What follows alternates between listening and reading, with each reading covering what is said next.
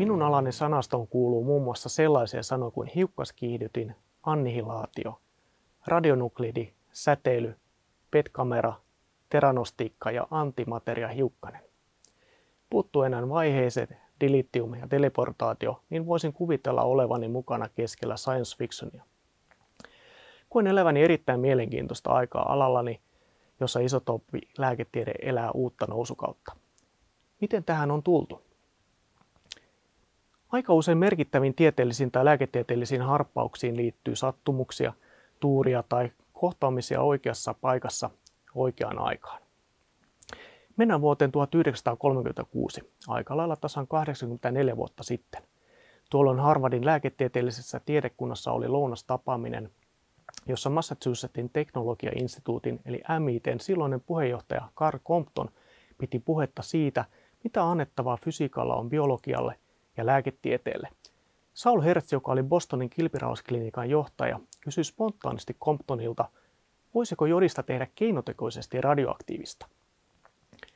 Hänen ajatus oli, voisiko teoreettisilla, silloin vielä tiedossa olemattomalla radioaktiivisella jodilla hoitaa kilpirauhasen liikatoiminnasta kärsiviä potilaita. Compton ei osannut vastata tähän, mutta hän lupasi selvittää asiaa. No mitä on radioaktiivisuus? Se on tapahtuma, jossa rakenteeltaan epävakaa atomiydin muuttuu kevyemmiksi atomiytymiksi ja siinä prosessissa vapautuu ionisoivaa säteilyä. Luonnossa osa atomiytymistä voi olla valmiiksi epävakaita, mutta atomi voi tehdä epävakaaksi pommittamalla sitä muilla hiukkasilla, jolloin se hajoaa itsekseen säteilyä tuottaen. Tätä ilmiötä käytetään hyväksi esimerkiksi lääketieteessä, ydinaseissa ja ydinvoimalaitoksissa. Kuukautta myöhemmin Compton vihdoin vastasi Hertzille kirjellä, että jodin voi todellakin tehdä keinotekoisesti radioaktiiviseksi. Nimittäin vuotta aiemmin Marie Curien tytär ja hänen puolisonsa Joliet Curie olivat saaneet Nobelin palkinnon keinotekoisen radioaktiivisuuden periaatteen selvittämisestä. Tätä oli edeltänyt toki Henry Becquerelin oivat havainnot aineiden radioaktiivisuudesta sekä Marie ja Henry Curien sinnikäs tutkimus radioaktiivisten aineiden parista, josta he saivat jaetun Nobelin jo vuonna 1911. Comptonin ja Hertzin vuorovaikutus johti radioaktiivisen jodin tuottamiseen hiukkaskiihdyttimessä ja alkuperäisen Hertzin konseptin toimivuuden osoittamiseen jäniksillä. Konsepti, jossa radioaktiivinen jodi voisi kulkeutua kilpirauhaseen ja tuhota liian aktiivista kudosta. Lopulta ihmisilläkin saatiin osoitettua, että kilpirauhanen kerää muita elimiä voimakkaammin jodia ja sitten radiojodilla voitiin täsmähoitaa kilpirauhasen liikatoimintaa – sekä myös kilpirauhasen syöpää. Näin ensimmäinen isotoppihoito oli kehitetty. Muun muassa tämä kehitystyö johti maailman suureen kiinnostuksen hiukkaskiihdyttymiä kohtaan. Sellainen saati myös Turkuun käyttökuntoon vuonna 1974 syntymävuotenani. Syklotroni rahoitettiin Suomesta Neuvostoliittoon toimitettujen kananmunien hinnalla niin sanottuna vastahankintana sen ajan kaupallisen yhteistyöilmapiirin ohjaamana. Syklotroni-projekti mahdollisti valtakunnallisen PET-keskuksen synnyn Turkuun, mutta se onkin oma tarinansa. Palataan taas 30-luvulle, jolloin eräs unkarilainen radiokemisti George de Havesi oli pitkään odottanut herra ja rova Jolie Curien löydöstä, jossa radioisotopia voidaan kehittää keinotekoisesti.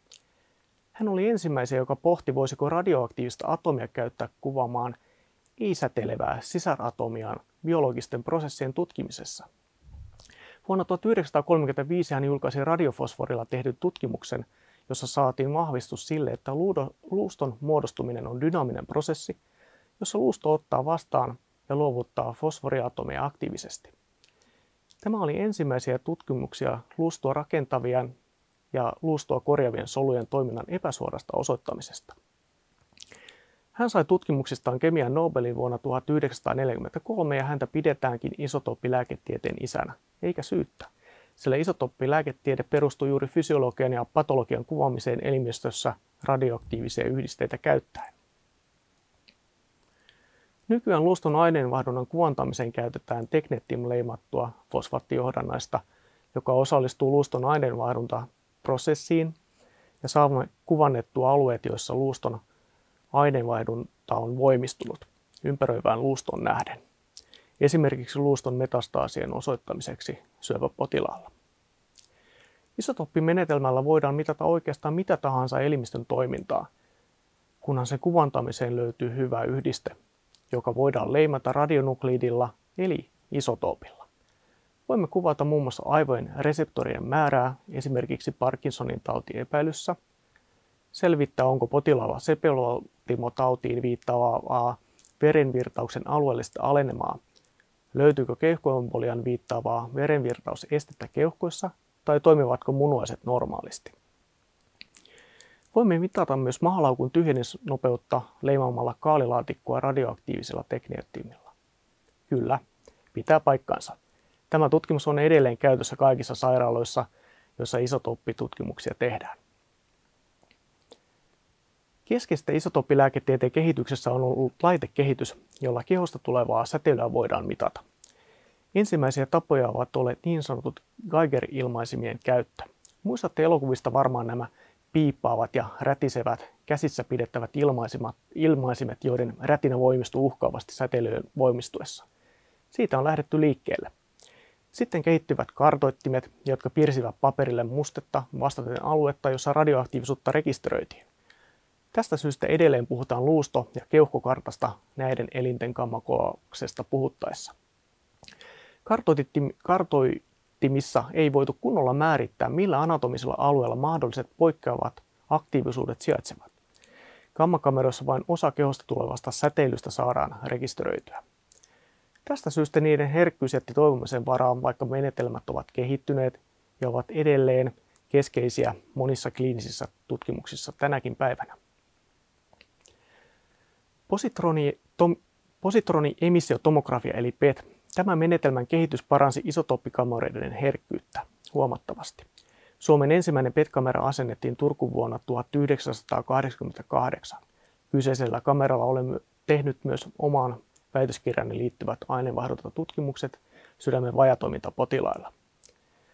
PET-tekniikassa säteilyn ilmaisin kiteet sijaitsevat rengasmaisesti tutkittavan ympärillä, kuten kuvauslaitteisto TT, eli tieto, tietokonetomografia-menetelmässä. PET-kameroiden ensimmäisiä versioita pidettiin enemmän aivotutkimukseen soveltuvina laitteina ja monet epäilivät laitteen hyötyä kliinisessä diagnostiikassa. 2000-luvun alussa menetelmä yhdistettiin tietokonetomografia-laitteistoon ja tästä alkoi menetelmän varsinainen kliininen läpimurto. Ensimmäistä kertaa aineenvaihdunnallisen poikkeavuuden löytyminen voitiin osoittaa anatomisesti suoraan tietokonetomografia-tutkimuksessa. Poikkeava löydös näkyy värikuvana niin sanotussa fuusiokuvissa, jotka yhdistävät aineenvaihdunnan PET-kuvan ja anatomisen kuvan. Tämän jälkeen PET-kuvauslaitteet yleistyvät Suomessakin kaikkiin yliopistosairaaloihin sekä nykyään myös suurimpiin keskussairaaloihin. Suomen ensimmäinen PET-laitteisto hankittiin Turkuun vuonna 2005. Myöhemmin menetelmä yhdistettiin myös magneettikuvauslaitteeseen. Turussa menetelmää soveltava laitteisto asennettiin vuonna 2011 ja varsinainen yhdistelmälaite otettiin käyttöön viime vuonna, joka sekin on edelleen Suomen ensimmäinen ja toistaiseksi ainoa. PET-menetelmä hyödyntää isotooppeja, jotka hajoavat emittoimailla antimateriaa, eli protoneja. Protonit hajoavat elimistössä nopeasti kahdeksi gammakvantiksi kohdattuaan elektronin. Tätä fysikaalista tapahtumaa kutsutaan annihilaatioksi, ja kamera rekisteröi annihilaatiossa vapautuvat gammakvantit.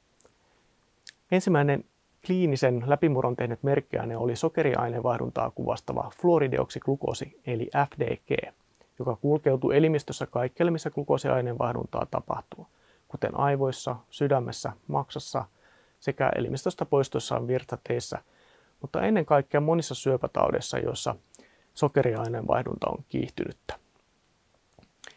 FDGllä voidaan arvioida todettujen muutosten pahanlaatuisuutta, todetun syövän levinneisyyttä, annettujen hoitojen tehoa ja käyttää kuvauslöydöstä sädehoidon suunnittelussa kohdistaa voimakkaimmat sädehoidon annokset aktiivisimmille kudosalueille. Näin säästäen alueita, jossa aineenvaihdunta ei ole voimistunut. Menetelmä on hyvin herkkä ja se on parantanut monien syöpien kuvantamisen tarkkuutta.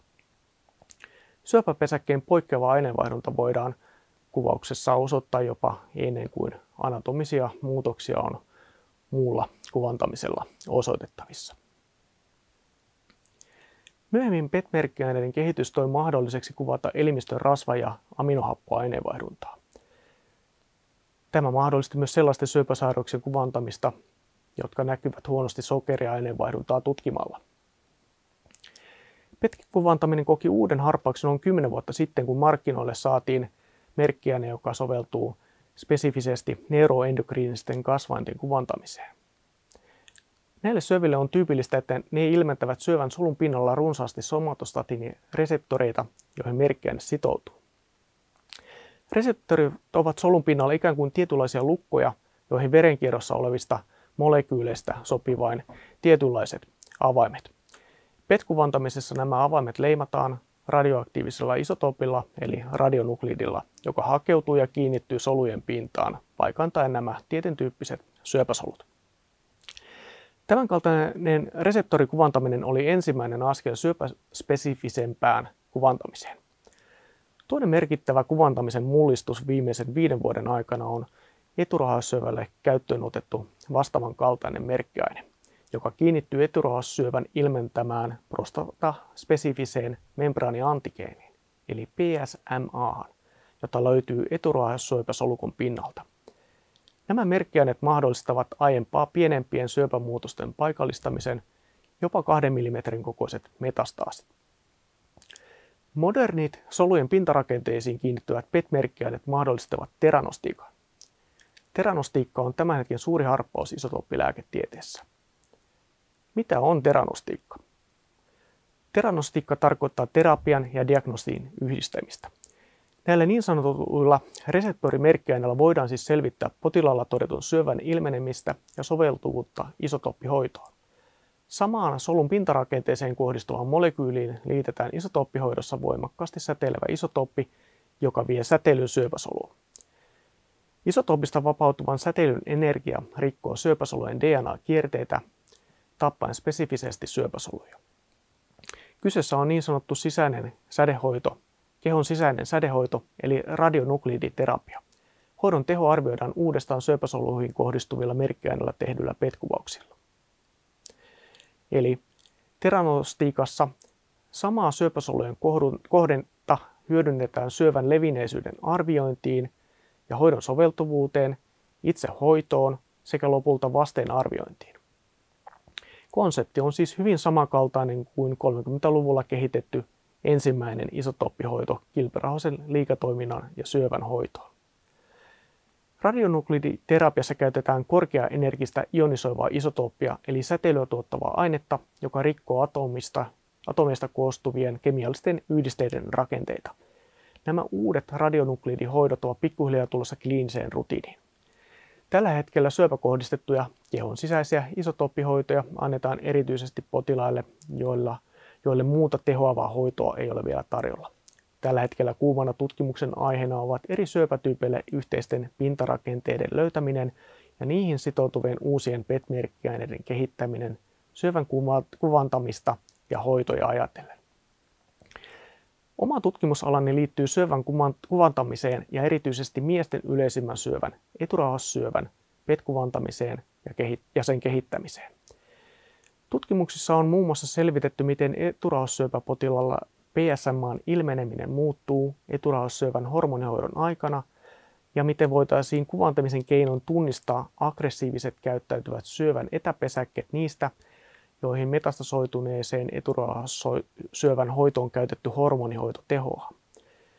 Tämä tieto lisää meidän ymmärrystä siitä, miten eturauhassyövän hormonilääkeresistentti kehittyy – ja miten voimme mahdollisesti tunnistaa varhaisemmin potilaat, joille lääkeresistenssi kehittyy. Tällaisille huonon ennusteen potilaille radionukliditerapia on osoittautunut parhin lupaavaksi hoitomuodoksi. Tutkimuksissa selvitetään näiden modernien radionukliditerapioiden vastetta ja sitä, mitkä tekijät vaikuttavat suotuisaan hoitovasteen saavuttamiseksi ja mitkä syövän geneettiset ominaisuudet lisäävät resistenssiä kehon sisäiselle sädehoidolle. Tulevaisuus tuntuu olevan jo nyt käsillä. Tietotekniikan kehittyminen ja tekoälyn suomat mahdollisuudet lupavat hyviä edistysaskelia syövän diagnostiikan rintamalla, myös omalla alallani.